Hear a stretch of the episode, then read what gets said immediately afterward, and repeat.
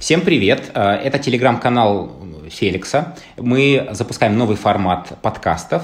Э, мы будем приглашать представителей разных профессий, поговорить об их работе, об их пути. А сегодня у нас Анастасия Елисеева. Настя, привет! Привет! А Настя в прошлом пиарщик, а, с большим стажем, работает нутрициологом. И мы позвали Настю, чтобы она рассказала нам о своем пути, потому что действительно много интересного и есть о чем поговорить. Настя, вот э, скажи, пожалуйста, э, многие сейчас э, говорят мне и вообще исследования свидетельствуют, хотят сменить профессию, особенно ближе к 30 годам люди понимают, что хотят чего-то другого. Э, как, как ты думаешь, почему так вот происходит? Ну, во-первых, Феликс, хорошо, что ты запустил формат подкастов. Это сейчас очень популярный в Телеграме формат, и я надеюсь, что у тебя попрет. Круто, что ты решился, поэтому я рада быть первым гостем. Я, конечно же, расскажу. Профессия нутрициолог сейчас довольно-таки хайповая, и не все понимают, что это значит. Э, начинают сравнивать врач-нутрициолог, где нужно образование, где не нужно. Да. Ну, короче, на самом деле, я думаю, про это будет интересно послушать. Возвращаясь к твоему вопросу, почему люди хотят ближе к 30 сменить профессию, ну, назовем это кризис личности, да.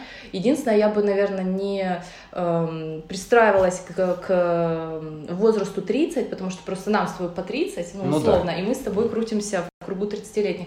А да. так вообще это, этот э, поиск себя и там понимание своих истинных желаний начинается примерно с 25 до 35, в зависимости там от разных обстоятельств. Вот, ну, у всех, понятное дело, разные э, обстоятельства, почему так происходит, но я тебе свое видение скажу, как это вот в нашем кругу, вот с кем мы общаемся, скорее всего, это так и есть. Ну, вот смотри, как я рассуждаю. Например, э, вернемся э, в подростковый возраст. Э, там у нас траектория жизни понятна. Ну, то есть у нас есть рамки, заданные родителями, заданные обществом, мы должны закончить школу, потом должны закончить вуз. Нам, в принципе, некогда думать о том, чем нам заниматься, там, какое мое истинное желание, просто есть понимание, что я должен получить образование. Ну, понятное дело, что есть исключения, которые сразу решают, что образование им не нужно, и они хотят торговать на Валберис там, или еще что-то, окей. Но мы говорим про большинство, да. Потом дальше мы, значит, заканчиваем вуз, и дальше начинается такой очень интересный этап.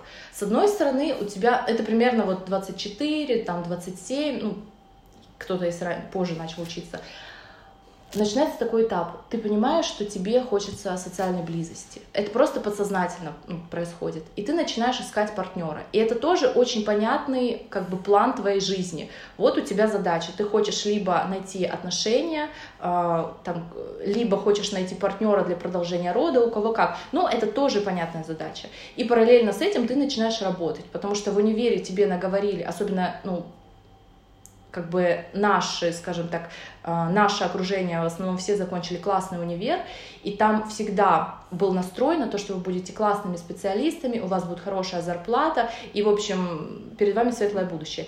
И ты понимаешь, что по-другому быть не может, и ты начинаешь пытаться оправдать вот это вот то, что тебе сказали. Ты начинаешь усиленно работать, ты начинаешь, ну, как бы бежать, как белка в колесе, и у тебя нет сейчас цели осознать, что вообще с тобой происходит. Первые примерно 3-5 лет ты просто бежишь.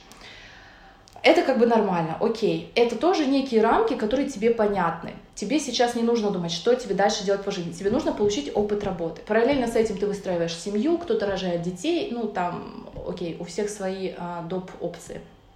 И потом, примерно 30-35 лет, когда ты уже отработал, ты получил э, достаточно опыта, чтобы считаться экспертом, и тут ты понимаешь, так, что-то не сбывается, что-то не соответствует мои ожидания той реальности, в которой я пребываю. Зарплата, зарплата растет не так хорошо и быстро. Я стартовала не со 100 тысяч рублей, а с 35 тысяч рублей. Мои коллеги, в принципе, не восхищаются идеями, которые я им даю на работе. Они просто просят меня выполнять какую-то рутину, и вообще никто не заинтересован в том, чтобы я развивался. И первые вот эти вот звоночки такие, я просто не знаю, как это слово называется, ну, вот стоп-трекеры, да, когда так, стоп, что не так. И это вот первый такой, первое столкновение с экзистенциальным, ну, с кризисом личности. Вот. И тут подливает масло в огонь, а, как бы следующая тенденция — это социальные сети. Но не просто социальные сети, понятное дело, что сейчас все говорят про социальные сети, это так а, как бы банально, да, но эм, не знаю, знаешь ты или нет, но сейчас есть такой тренд в соцсетях на проявленность. Так, расскажи нам, пожалуйста. Эм, Это когда ты не просто ведешь социальные сети, а когда ты э, должен и, собственно, э, это почетно показывать себя в социальных сетях mm-hmm. как успешный э, эксперт, который классный в чем-то. И это неизбежно связано с неким чуванством, с неким хвастовством, с приукрашиванием ситуации. И сейчас это действительно называется проявленностью. В принципе, в этом ничего плохого нет. Если ты что-то умеешь делать, ты должен об этом заявлять. Иначе как ты будешь э, ну, у нас у всех есть как бы потребность, да, в самопризнании, да, вот по пирамиду Маслова, если идти. Ты же базу закрыл, ты, ты уже работаешь, у тебя есть денежки, ты там взял квартиру в ипотеку, машину и так далее, возможно, у тебя уже ребенок есть, все, у тебя следующая ступень, ну, признание в социуме. И все, и вот этот тренд на проявленность, вот это вот как бы давление социальных сетей просто заставляет тебя остановиться и подумать, а почему у меня в 25 лет не было Бентли? Почему я так усердно работаю, у меня классный вуз, у меня классный бэкграунд, а вот этого всего у меня нету? И все, вот так рождается кризис.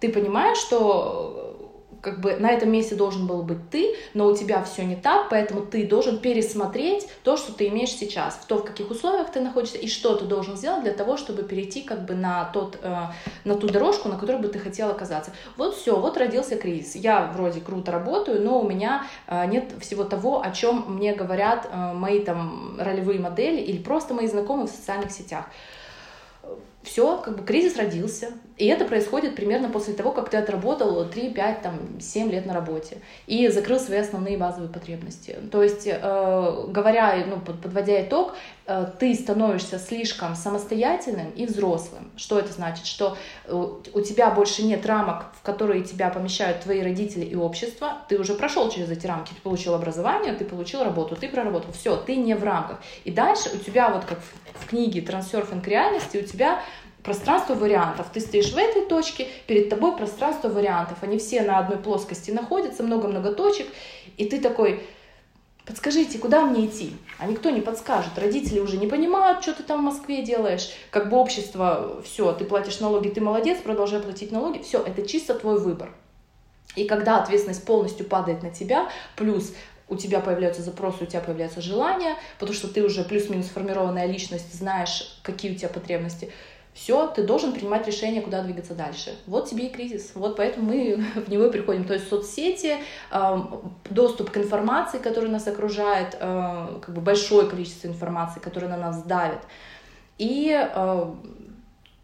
ну, как бы, естественная такая потребность э, перейти на следующий уровень по пирамиде Маслоу. То есть, ну, как э, под, подсознательная, под, подсознательная тяга достичь чего-то большего уже, чем у тебя есть. Ну, как бы тут вот все логично. Я вот, вот так-то вижу. Вот интересно, вот если бы не было социальных сетей, мы бы а, меньше об этом думали, или все-таки вот все равно нашлась бы замена какая-то?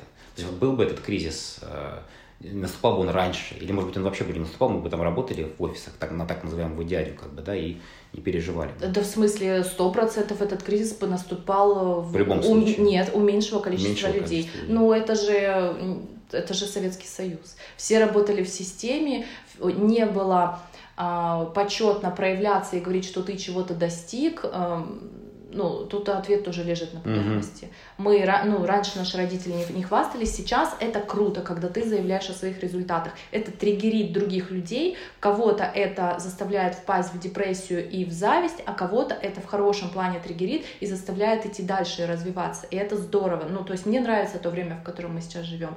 Но в Советском Союзе было так, окей, мы строили государство, мы строили свой мир, ну, мы, господи, мне 30 лет, моя бабушка, моя мама. И, конечно же, этих, эти вопросы возникали намного, ну, в меньшем количестве случаев. Но это вот эти вот движения, как они называются, в ярких костюмах, стиляги. стиляги это да. вот, это как раз мы. Это те, кто познал, что такое Запад, познал, что такое индивидуализм, и что там очень все ярко, красиво, красочно и зависит только от тебя. И вот это вот э, те ребята, а, собственно, которыми а, сейчас были бы мы. Но мне кажется, что очень часто люди вот как раз стремятся не, не, не, не просто сменить профессию, а стать предпринимателем, начать работать на себя. Вот почему именно? Или, или мне кажется, все не Нет, так? тебе кажется, а, тебе кажется, ну, это я свое мнение говорю, естественно, мы дискутируем. А, мне кажется, тебе кажется, потому что если человек, ну, во-первых, сейчас а, в, все сидят в Инстаграме, и в Инстаграме модно говорить про то, что ты предприниматель. В основном предприниматели начинают вести свои страницы, и это логично, потому что им надо привлекать клиентскую базу. По-другому никак. Я сама как бы развиваю свой Инстаграм, ну, сейчас на начальном этапе, но планирую прям бомбить. И, э, соответственно, ты заходишь, и ты видишь окружение одних предпринимателей. Да нет, просто предприниматели чаще всего ведут страницу в Инстаграме. Это первое. И второе, обычно человек особенно после 30, он уже четко начинает э, понимать и давать себе ответ на вопрос. А мне комфортнее э, на работе с 9 до 6, и когда мне дают задачи сверху, или мне комфортнее, как мне, например, самой нести ответственность за себя, за свои действия, самой решать, что мне делать, самой набивать шишки и как бы расхлебывать все проблемы, которые у меня есть. Как бы тот, кто хочет работать на себя, э, он попробует рано или поздно. Ну, то бы... есть это не все, то есть это все-таки... Нет, это не это Значит, не у человека есть какой-то потенциал, если он э, хочет работать на себя? Есть значит, есть 100%. предрасположенность. Если человеку все-таки хочется, значит, надо к себе прислушаться и, например, э, да, пойти... Да. Другое время, что это нужно сделать очень все экологично. Без ущерба. В соотношении да? с теми условиями, как бы обстоятельствами, в которых ты находишься. Угу. Ну, это потом, возможно, отдельно об этом поговорим. Ну, вот, вот так. Скажи, пожалуйста, вот раз уж мы э, заговорили про профессию, ты выбрала из множества вариантов, профессий много, ты выбрала нутрициологию. Почему именно нутрициологию? Слушай, профессий множество, но все они идут мимо меня. Так. Это, э, как бы, нутрициология — это такая профессия, которая а, приходит тебе а, волею случая или и потребность у тебя возникла, как бы в ЗОЖе, и эта профессия к тебе пришла. Вот как было у меня? А, я родила. Так. А, я вообще не знала, кто такой нутрициолог, я никогда об этом не думала. Я работала, закончила вышку, работала в пресс-службе крупнейшего IT-гиганта, и, естественно, это вообще, где пресс-служба и журналисты, где нутрициология. Я об этом вот ничего да. не знала. И э, тут я специально под беременность уволилась, потому что ну, сфера у нас с тобой очень стрессовая. Вот, я уволилась и забеременела сразу. И беременность я провела просто шикарно. Я вообще не думала о том, кем я буду и что мне дальше делать. Во время беременности я попробовала торговлю на Wildberries. Я была предпринимателем, делала офигенные костюмы. И mm. все, в принципе, шло хорошо, но там тоже были свои нюансы. Не буду даже в тему сейчас углубляться. Но, в общем, не мое оказалось. И тут я родила. И начался адок. Первые три месяца ребенок не спал. Ну, собственно, как и у, у многих мам, да. И потихоньку я начала изучать тему сна и бодрствования. И каково же было мое удивление, как бы забегая вперед, вот говоря про питание, я никогда не задумывалась о питании. Я питалась правильно всегда, интуитивно, в плане того, что я ела много овощей, ела цельные продукты, но я ела очень много сахара. То есть у меня прям зависимость. Без шуток, без того, что я люблю сладенькое, это прям зависимость. Ну, в принципе, я никогда не рефлексировала. И тут рождается ребенок, я начинаю изучать тему сна. И каково же было мое удивление, когда, э, собственно, специалисту, которого я проходила эту ну, этот курс по сну, она закидывала нам такие мысли, что для того, чтобы научить ребенка спать, и он вообще комфортно себя ощущал и засыпал, у него должна быть крепкая нервная система. То есть ты должен работать, ты должна работать над крепостью его нервной системы. И есть много факторов, которые влияют на это, но самые понятные да, для мамочек, которые можно отследить у малышей, это железодефицит и нехватка магния. С железодефицитом у нас никогда не было проблемы, потому что я никогда не, у меня никогда не было железодефицита, а как бы это состояние мать передает плоду. А вот с магнием вообще непонятно. И я просто начала давать ребенку магний. Так. И практически там, ну я уже не помню через сколько, ну вот быстро я увидела эффект, что ребенок стал более подконтрольный, он стал легче расслабляться, проходили вот эти мышечные спазмы. Короче, я реально увидела эффект. Просто от магния? Просто от магния. На тот момент я просто ей мазала магний на пяточки. Ну, так как магний у нас всасывается трансдермально тоже, то есть через кожу, угу. то магниевые ванны с солью эпсом, маленьким деткам мазать на пяточки, это тоже имеет эффект. Потом попозже, там, когда я была, может быть, три месяца, чуть позже я уже начала давать э, чистый раствор магния. То есть, ну, не буду сейчас в форму углубляться, это мы далеко уйдем. Но на, заметку родителям, кстати. Да, да, да. Угу. Вот. И эффект был. И, собственно, я продолжила изучать сон, но вот эта история с магнием, она просто не отпускает. И когда мы о чем-то думаем, естественно, нам приходит информация на эту тему. И потихоньку я узнала про то, что есть такое направление нутрициология, угу. про питание, про то, как вот эти все микро- и макроэлементы воздействуют на наш организм. И потихонечку я в свободное время, насколько это возможно, начала подслушивать э, бесплатные материалы на YouTube, где-то в интернете. И вот таким образом я начала внедряться. И вначале для меня нутрициология была просто хобби. Просто мне было это интересно. Плюс у нас еще начался прикорм. Естественно, когда ты начинаешь прикорм, ты должен правильно его ввести, чтобы у ребенка там, ну, он не развился в малоежку, uh-huh, uh-huh. он не получил дефициты, он ну полноценный, полноценный прикорм, чтобы у него жевание, жевательная способность развивалась. И этому всему тоже учат нутрициология, просто детская нутрициология. Естественно, я начала в эту тему погружаться. И все. И так продлилось где-то там, до года, может быть, ребенка. Она уже у меня прекрасно спала, прекрасно ела, просто с таким аппетитом. Я все эти простые знания уже начала применять. И я говорю Руслану, а, а, а в этот момент примерно я начала, ну где-то 10-11 месяцев ребенку было, я начала думать, так, мне же надо что-то делать уже по жизни. Как бы бизнес на Wildberries я закрыла, в пиар я точно никогда в жизни не вернусь, надо что-то делать. И тут я узнаю про такую профессию, не знаю, как я про нее узнаю, как-то. 3D Max, 3D визуализатор. Так. Думаю, класс. Как раз не надо с людьми взаимодействовать, а я же такая уставшая после пиара. Я же экстраверт, но из-за того, что меня так... Э, Отбило все желание, да? в этом пиаре, конечно. Я такая, нет, я интроверт. И там mm-hmm. отлично, не надо ни с кем общаться. И я начала себе в этом пробовать, делать рендеры, э, интерьеры строить в программе там специальной. У меня все, кстати, получалось. Ну, вот глаза не горят, не мое. А параллельно с этим у меня хобби нутрициология. Вот. Ну, короче, глаза не горели, я это дело бросила. И тут я просто думаю, господи, а почему это нутрициология это мое хобби, если это может э, стать моей, моей профессиональной деятельностью? Просто такая простая мысль, но она приходит мне сразу. И я сказала своему мужу Руслану, что, слушай, тема интересная, давай я пройду обучение. Обучение очень дорогое на самом деле, оно стоит, вот годовое полноценное обучение стоит в районе 200 тысяч. Угу. А сколько, Это сколько учиться лет? Год. Год. Один год. год. Ага. А, то есть есть какие-то короткие курсы, но мы не говорим о коротком угу. курсе, мы говорим о полноценном курсе, э, после которого ты получаешь диплом государственного образца. Угу. То есть это прям университет. Ну, я потом дальше расскажу, угу. может будет вопрос. Вот. И э, Руслан мне говорит, слушай, у тебя уже столько увлечений было, ты еще и на ГВ, у тебя гормоны, давай ты еще где-то полгодика Подумай. подумаешь, и если все будет окей и интерес не пропадет, ты пойдешь учиться. Так. Окей, давай. Ребеночек подрос, а ей уже было полтора года, и вот в марте 23 года я пошла учиться, потому что глаза горели так, то есть вот с каждым месяцем у меня глаза горели все больше. Когда тебе нравится тема, ты начинаешь ее изучать, и у тебя через каждую тему как будто ты на новый уровень переходишь, у тебя угол обзора шире, шире, шире. Оказывается, и так можно, оказывается, это от этого зависит. Ну, то есть это потрясающе.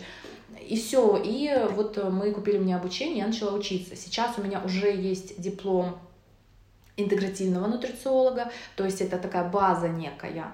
Это полугодовое обучение, которое в рамках вот этого годового. Этот диплом у меня уже есть. И сейчас я учусь на клинического нутрициолога. Mm. Это как бы продолжение, повышение квалификации. Mm-hmm.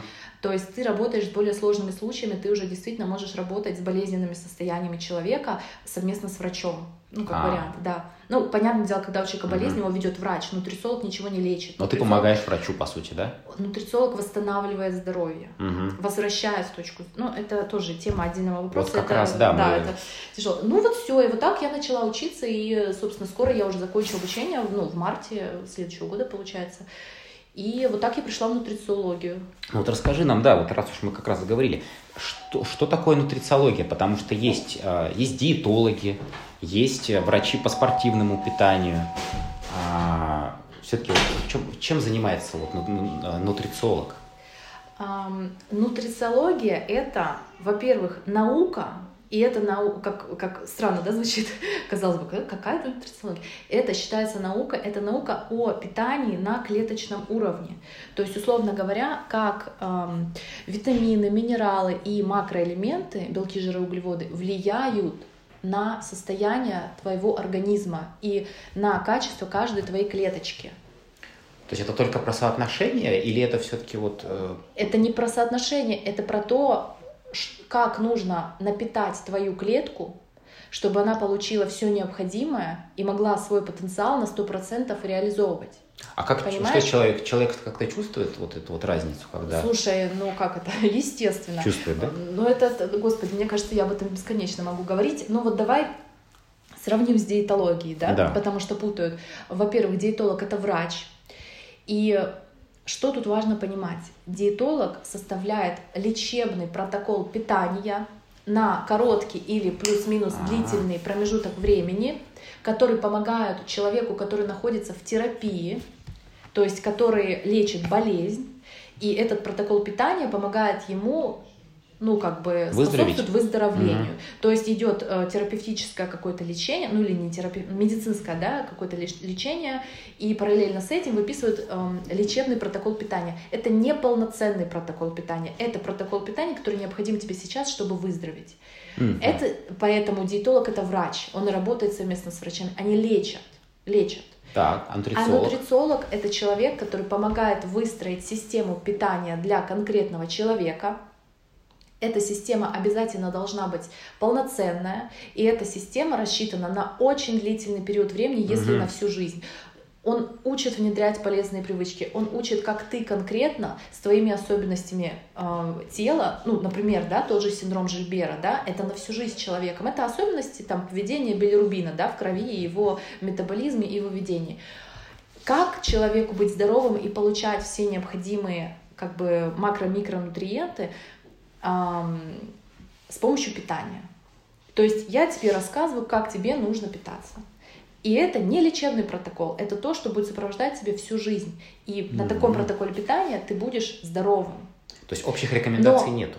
Они есть, uh-huh. есть. Но если мы говорим про индивидуальный подход к клиенту, конечно uh-huh. же, мы смотрим анализы, мы даже можем генетику посмотреть, чтобы узнать, да, тот же синдром Жильбера, он по генетике диагностируется. Вот, у нас тоже есть лечебные протоколы в нутрициологии, их довольно много, может быть, где-то 7 базовых, ну, где-то около того. Но суть в том, чтобы не посадить человека на лечебный протокол питания, а дать ему этот лечебный протокол, он посидит какое-то время, две недели, четыре месяца, но потом привести, наша задача привести его в точку здоровья и далее расписать ему полноценный протокол питания, понимаешь? То есть мы восстановили организм, восстановили ЖКТ и далее рассказали ему, что тебе нужно есть, чтобы напитать каждую твою клеточку. То есть нутрициология — это про то, что не мы едим, а что едят и усваивают наши клетки. Mm, Понимаешь? То есть как ее напитать, эту клеточку, твою конкретно, которая у нее есть особенности выработки АТФ, она там, я не знаю, эм, у каждого свой метаболизм, да, у кого-то усваиваются активные формы витамина, у кого-то усваиваются и дешевые синтетические формы витамина, неактивные. У всех по-разному, и тут ты должен подобрать, как сделать так, чтобы была максимальная биодоступность для твоего организма, и чтобы он все это получил. То есть мы очень плотно работаем с биохимией, понимаешь? Кстати, а вот э, раз уж ты сказала про ДНК, сейчас очень становятся популярны ДНК-тесты. Вот можно вот по расшифровке вот этого ДНК, вот, например, там есть там генотека или другие, да. Какие-то рекомендации дать уже? Это, это вообще супер. Генетический тест, раньше в него как-то не верили, насколько да. я знаю, но сейчас, да. если есть финансовая возможность, то есть ДНК-тесты, да, если делать генетический паспорт, то это там в зависимости от скидки 7-40 тысяч, ну где-то так. Если есть возможность, нужно обязательно сделать. Особенно если ты понимаешь, что ты лечишь какое-то свое состояние, врач да, лечит, ничего не получается. Да. Например, у деток часто так бывает вот, в отношении нарушения нейромедиаторов.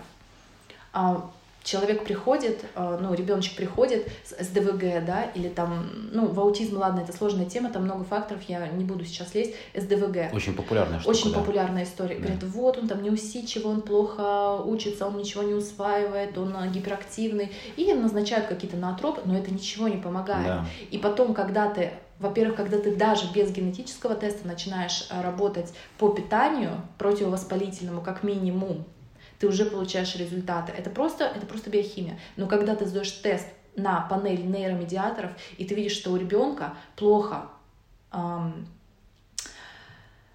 плохо метаболизируется, например, серотонин. Он у него накапливается. Это можно узнать, да? Это показывает генетический тест. Ты смотришь там, ну прям там прям вот все видно. Плохо метаболизируется серотонин. Все, у человека не выводится серотонин. Это дает ему гиперактивность. Либо наоборот, у него сломаны какие-то там дофаминовые пути. И ты понимаешь, что нужно прицельно работать над выработкой дофамина. А потом там из э, дофамина как раз-таки он перерабатывается в серотонин. Ну, короче, не суть. Э, суть в том, что генетические тесты это все показывают, и ты можешь прицельно потом работать на эту тему. То есть уже кровь потом сдавать, в принципе, не обязательно. Нет, ты один раз сдаешь, ты понимаешь, что есть такие особенности метаболизма нейромедиаторов, и ты выстраиваешь питанию, богатую витаминами В6, богатую триптофаном, например, а, потому что там, а, вот, у нас идет триптофан, он перерабатывается в 5-HTP, потом э, производится серотонин, вот, да. Вот, и ты рассказываешь, что да, у вас вот есть вот такая поломка, вот такая особенность, вам нужно следить за тем, чтобы у вас в рационе там были орешки, условно говоря, всегда. Ну, например, или uh-huh. активные формы витамина В6. Или тоже эстрогенодоминирование у девушек очень, очень часто встречается. Это когда нарушен вывод э, эстрогенов из организма, конечно, метаболитов эстрогенов. Конечно же, это может быть связано просто с тем, что плохо работают системы детокса, то есть печень, да, как минимум, потому что печень вводит у нас эти все метаболиты. Но может быть и генетическая предрасположенность, и тогда ты тоже уже должен предпринимать определенные шаги. Это не медицинские какие-то не, меди, не медицинские какие-то инструменты, типа угу. фармы. Мы про это не говорим. Фармы это не используются? Нет, угу. нет. Это просто особенности питания и подбора нутрицептиков, которые помогают, например, метаболизировать эстрогены. Можно иногда и без нутрицептиков обходиться. Все очень индивидуально. Но фарму, конечно, мы не используем, потому что фарма это это хорошо, это спасает нам жизнь и это тушит пожар. Угу. Но это не делает человека здоровым. Угу. Это помогает тебе не умереть. А что ты будешь дальше с этим делать? Со своим состоянием, это не ответственность врача. И это правильно. Врач спасает жизнь, он тебя не делает здоровым. Да, это уже другое как раз. Это другое. А вот как раз-таки, вот, да, а, ты уже упомянула, да, вот про, про, про доказательность, да, вот а, насколько сейчас наука вообще подкрепляет вот э, эту, эту область? Сто процентов подкрепляет. Есть, да? Естественно, мы не занимаемся, эм, как это называется, альтернативными методами да, да, лечения. Да. Это не то. не то. Нутрициология опирается на исследования. Всегда. То есть даже сейчас я тебе расскажу. У нас, кстати, мет, эм, инструменты альтернативной медицины тоже используются. Я сейчас расскажу. Но базово нутрициология опирается на исследования. Причем на те же самые исследования, на которые опираются врачи. Ну, то есть источник PubMed, он как бы общий для всех. Там, ну, самая известная, да, база исследований, там их много. Но тут нужно понимать, что Конечно же, есть исследования, которые больше интересны врачам, а есть исследования про действие там, витамина D, про действие каких-то взаимодействий микроэлементов. Конечно, мы больше в эту сторону смотрим. Uh-huh, uh-huh. Но там, где у нас есть пересечение по даже по тому же витамину D, и врачи заинтересованы, и нутрициологи, но мы просто это используем по-разному. Врачи эти исследования используют для того, чтобы лечить, а, а вы?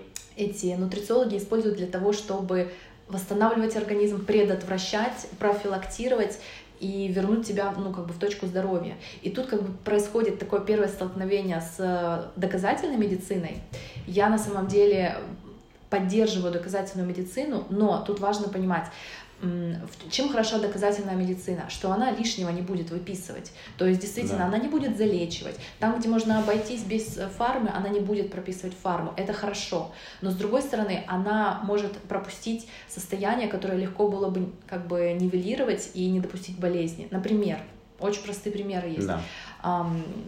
ТТГ, да, гормон щитовидной железы. Да. Если посмотреть референсные значения, то там э, что-то от э, от трех, единицы, нет, по-моему, от а, единицы до 4 и 2. Угу. Угу. Вот придя к врачу доказательной медицины, и если у тебя ТТГ, например, 3, да даже 2,5, 2,80, я не знаю, врач скажет, Норма. у вас все шикарно, угу. вы входите в референсы, а ты уже чувствуешь, что-то не то, слабость пошла разбитость по утрам пошла, симптоматика уже есть. То есть это так называемое суб, субклиническое состояние, когда по анализам вроде все хорошо, а симптоматика уже проявляется. Но врач тебя отправит гулять домой и на море. Море, кстати, иногда может помочь, но совершенно не всегда. Это не всем может, получается, ну, да? Это, это отговорка, нет. Вот, и он тебя отправит. Но когда если у тебя уже такой высокий показатель, ты ничего с ним не делаешь, ты продолжаешь жить жизнь, которую ты жил до этого, потому что врач не дал тебе рекомендаций, он начнет расти. То есть гормон эм, ТТГ это то, что у нас вырабатывает гипофиз. Угу. Это не гормоны щитовидной железы. Гипофиз вырабатывает ТТГ, и ТТГ дает уже приказ щитовидной железе вырабатывать Т3 и Т4, непосредственно гормоны щитовидной железы. И вот чем больше у тебя ТТГ, это значит гипофиз старается его выработать больше и больше, чтобы он еще сильнее этот ТТГ стимулировал выработку Т3, Т4. Чем больше он у тебя повышается, тем напряженнее щитовидка и хуже она работает потому что Т3, Т4 не вырабатываются в должном количестве, и ТТГ нужно повысить. Но, кстати, я хочу сказать, что сейчас даже психологи стали, а, прежде чем вообще брать, ну вот такие уже, да, это именно профессиональные психологи, прежде чем вообще брать человека на консультацию, они заставляют его идти сдавать как раз на гормоны щитовидной железы в первую очередь, как бы. Да, То есть ну, есть взаимосвязь получается. Конечно, конечно. Ну, щитовидка – это королева гормонов, потому что она управляет всеми метаболическими процессами в нашем организме. Чем хуже работает щитовидка, тем медленнее метаболизм. Тем хуже работает ферментная система, тем слабее работает гормональная система. Все процессы, которые связаны со скоростью, это вот за это все отвечает щитовидка.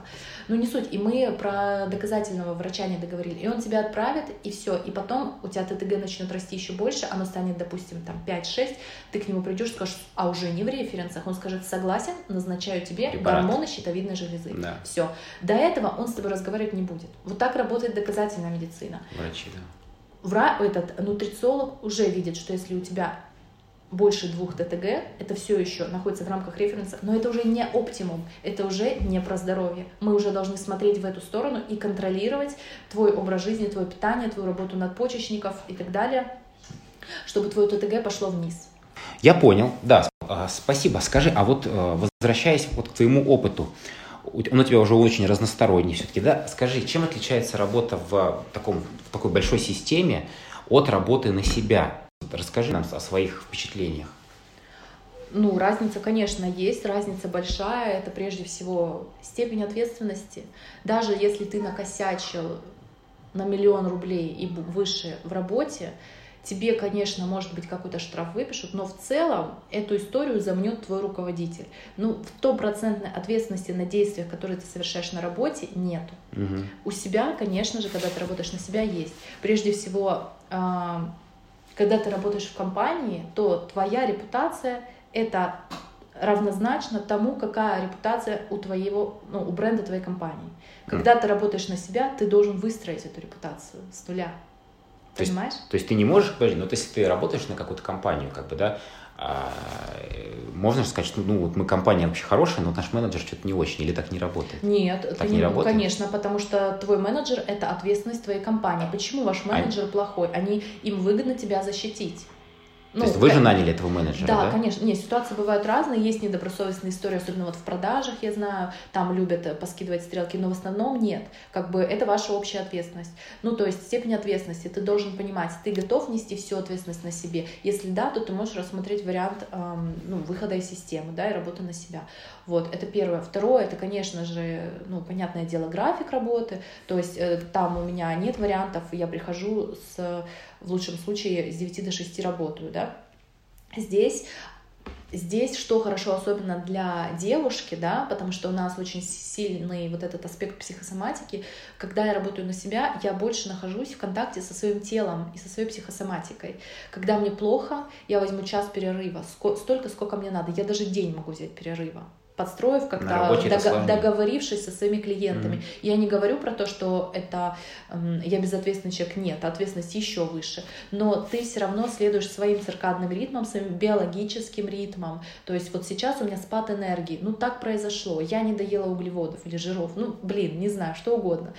Сейчас мне нужен отдых, иначе я как бы в чем опасность, да, вот работы на на дядю, на работе, скажем, да, да, на дядю, на работе в системе очень э, чаще всего э, у людей происходит синдром этот э, выгорание, синдром выгорания, угу. да, синдром истощенных да. надпочечников. Как это работает, да? На работе у тебя происходит стресс, ты находишься в этом стрессе, и желательно после этого стресса сделать себе перерыв, чтобы твою гормональную систему, ну, как бы гармонизировать обратно, чтобы этот стресс упал. На работе тебе прибег... тебе прилетает следующая задача. Да. Неважно в стрессе ты, что у тебя там произошло тебе нужно работать. еще, короче, продолжать работать. Ты опять подстегиваешь свои надпочечники, у тебя опять вырабатывается кортизол. Обычно какой-нибудь чашечкой кофе. Это, конечно, это еще хуже. А, опять подстегиваешь свой кортизол, и ты как загнанная лошадь, ты бежишь, тебя шлепает твой начальник, подкидывая новых задач, ты уже вроде не можешь, ты бежишь на этом высоком кортизоле, стимулируешь себя сладеньким кофе, и в какой-то момент все, твоя кортизольная система истощается, и твой кортизол становится сначала не в нужные периоды времени низким, например, по утрам, потом он, а к вечеру он у тебя высокий, а потом у тебя стабильно он становится низкий в течение дня. И ты как та лошадь, которая лежит, и которую стегай, не стегай, она уже не поднимается. Вот это синдром истощенных надпочечников. Это происходит потому, что человек не имеет возможности услышать свой организм и дать ему отдых тогда, когда это нужно. Понимаешь, да? Да, да, вот. это просто очень очень знакомое ощущение. И, да, деле, я да. знаю, что знакомое это у всех, абсолютно у всех. Ну, у нас мало кто со стабильной нервной системой и с какой-то сильной гормональной системой, да, вот с надпочечниковой вот этой осью мозг, надпочечники. Поэтому это знакомо всем, и в этом плане мне, как женщине, конечно, ну, повезло, не повезло, мне близка вот эта вот эм, ну, как бы система, в которой я сейчас работаю, то есть на себя, когда я сама выстраиваю свой график. Скажи, а вот раз уж мы поговорили, все-таки можно дать какие-то рекомендации тем, кто работает на, в компании? Вот что им, как им можно вот восстановиться? А, могу. Угу.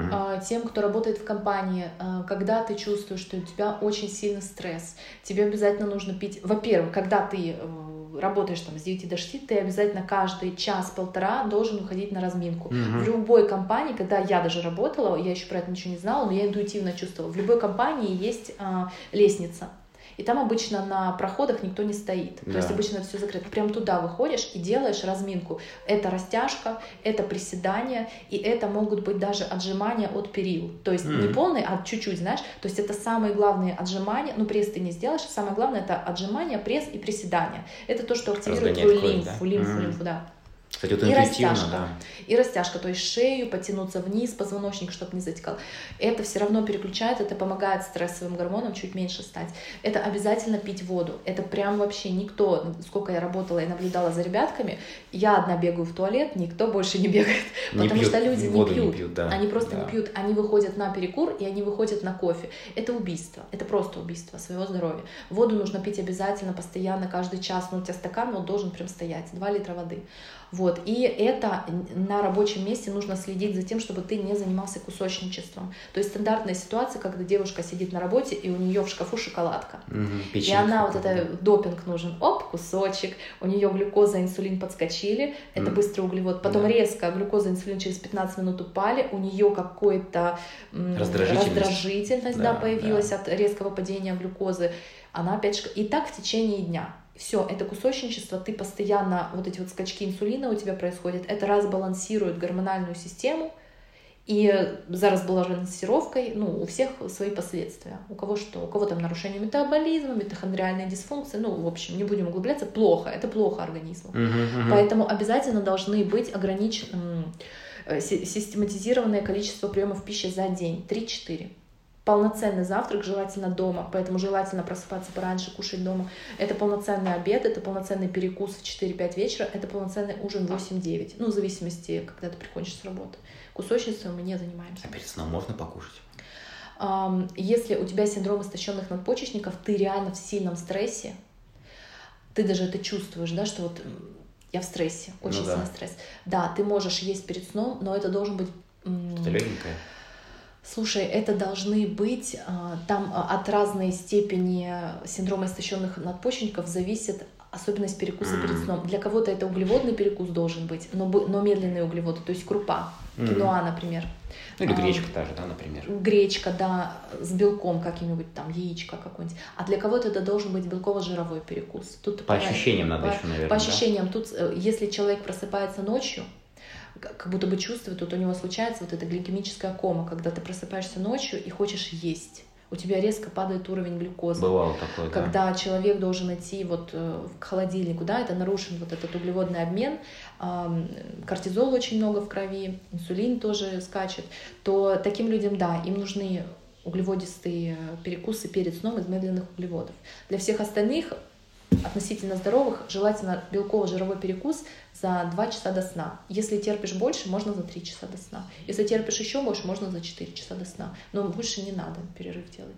Но с другой стороны, вот если я замечал, что если прям плотно поесть прямо перед сном, то на утро остаешь какой-то вообще Конечно, нет, мы об этом не говорим. Э, должен быть перекус, должен быть неплотный ужин. Не плотный, ужин должен перекус. быть, ну, 8 часов это очень хорошее время ужина. Если ты а потом уже, если прям совсем голодный, можно чуть-чуть. Ну, в идеале, если организм здоров, то ты в 8 поел, в 11 лег спать. Ну, угу. можешь там перед сном, не знаю, ложечку урбеча какого-нибудь пососать, ну, с чайком, не знаю, ну, что-то такое. А так, конечно, если ты много покушаешь перед сном, а, естественно, все уже как бы скорость работы ЖКТ замедлена, ну это логично, uh-huh. все готовится к сну. Uh-huh. Она, конечно, не убивается там в ноль, не замедляется, у нас всегда организм работает, но она просто замедляется, ферментная система замедляется. Конечно, у тебя это ничего не переваривается, это будет перевариваться активно уже ближе к утру, к утру, а на утро ты не захочешь есть. Соответственно, ты утром полноценно не поешь, в обед у тебя там суета, тревога, тыры-пыры, и ты опять Поехала. нажрешься на ужин и у тебя опять вот это вот пищевое поведение портится. Скажи, вот э, спасибо, это действительно очень, очень полезные советы. Вот, э, а теперь вот можешь ты дать какие-то, ну, не знаю, рекомендации, может быть, советы или просто вот как, как ты это видишь тем, кто хочет, вот хочет, тут он чувствует, что вот ну, хочет, хочет выйти но не может. из этой системы, но вот, ну не может пока. Вот что, с чего начать, может быть, хотя бы? Как прям такой специалист, у меня же ос- у тебя особые уже... были условия. Могу, ну, как все. я это вижу, мне да. кажется, что это здравый подход. Так. Если ты работаешь в компании, ты понимаешь, что ты уже не хочешь там оставаться и хочешь ну, в целом поменять сферу, и если ты уже знаешь, чем ты хочешь заниматься, ну, тематика, да, ты хочешь уйти в нутрициологию, ты хочешь уйти в SMM, ну, не Психологию, важно. Психология, угу. тарология, родология, знаешь, родология. Нет, вот это я еще не знал. Ну, не суть, родолог, специалист по роду вот, то ты сто процентов не должен увольняться с работы, так. но ты должен свой КПД сокращать на работе. Все мы знаем это ощущение, когда ты только начинаешь работать, ты лезешь из кожи вон, чтобы Хочется тебе через доказать, полгода да. дали повышение. Да. Но когда ты понимаешь, что это уже все бесполезно, ты найдешь лазейки, чтобы немножко притормозить. Когда ты уже не замотивирован зарплатой, повышением, да, ты просто хочешь дожить, и ты работаешь по принципу затыкания дыр. Вот что горит, туда и, в общем, бегу. Многие это это правильный подход. Это правильный подход, когда ты точно понимаешь, что ты хочешь уйти. Нужно энергию свою сохранять. И вечером, когда ты, ну, там, или в обеденное время, ну, или утром, по-разному, ты эту энергию стараешься направлять на как бы план действий по переходу в новую нишу. А как понять, вот что это за ниша? Ну, слушай, это э, другой момент, да. Когда ты не хочешь оставаться на работе, и ты не знаешь, Куда себя куда деть? тебя деть. Здесь есть такой момент. А, значит, а, для того, чтобы человек понял свои истинные желания и понял, вот куда меня душа тянет, вот где мне хоть примерно я получу вот это удовлетворение, твой мозг должен работать на альфа-волнах. Так, пожалуйста, поясни. Расскажу. Да, расскажи. Вот эм, есть альфа-волны, бета-волны, и вот альфа-волны — это такие волны, когда твой мозг находится в спокойствии когда у каждого человека это свое занятие. Например, у меня, когда мой мозг полностью расслабляется, и я, понимаешь, я полностью концентрируюсь на себе. Это что-то сродни медитации. Вот когда ты в медитативном состоянии, только да. тогда у тебя открывается вот этот поток информационный, и тебе что-то начинает приходить, какие-то идеи.